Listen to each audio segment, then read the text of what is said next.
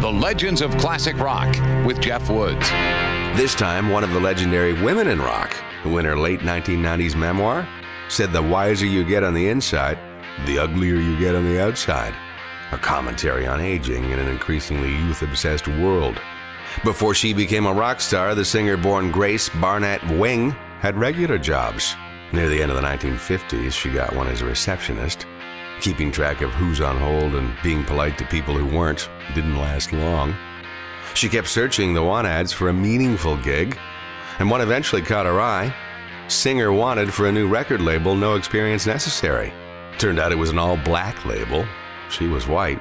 Still, she went to the audition and unrehearsed sang the classic song about summertime when the living's easy. Didn't get the gig, but eventually got one far better with no small thanks to her memories of a childhood story about a hookah smoking caterpillar, a white knight, a red queen, Alice, the dormouse, and most importantly, a white rabbit, the Jefferson Airplane song, written and sung by Grace Slick. The Legends of Classic Rock.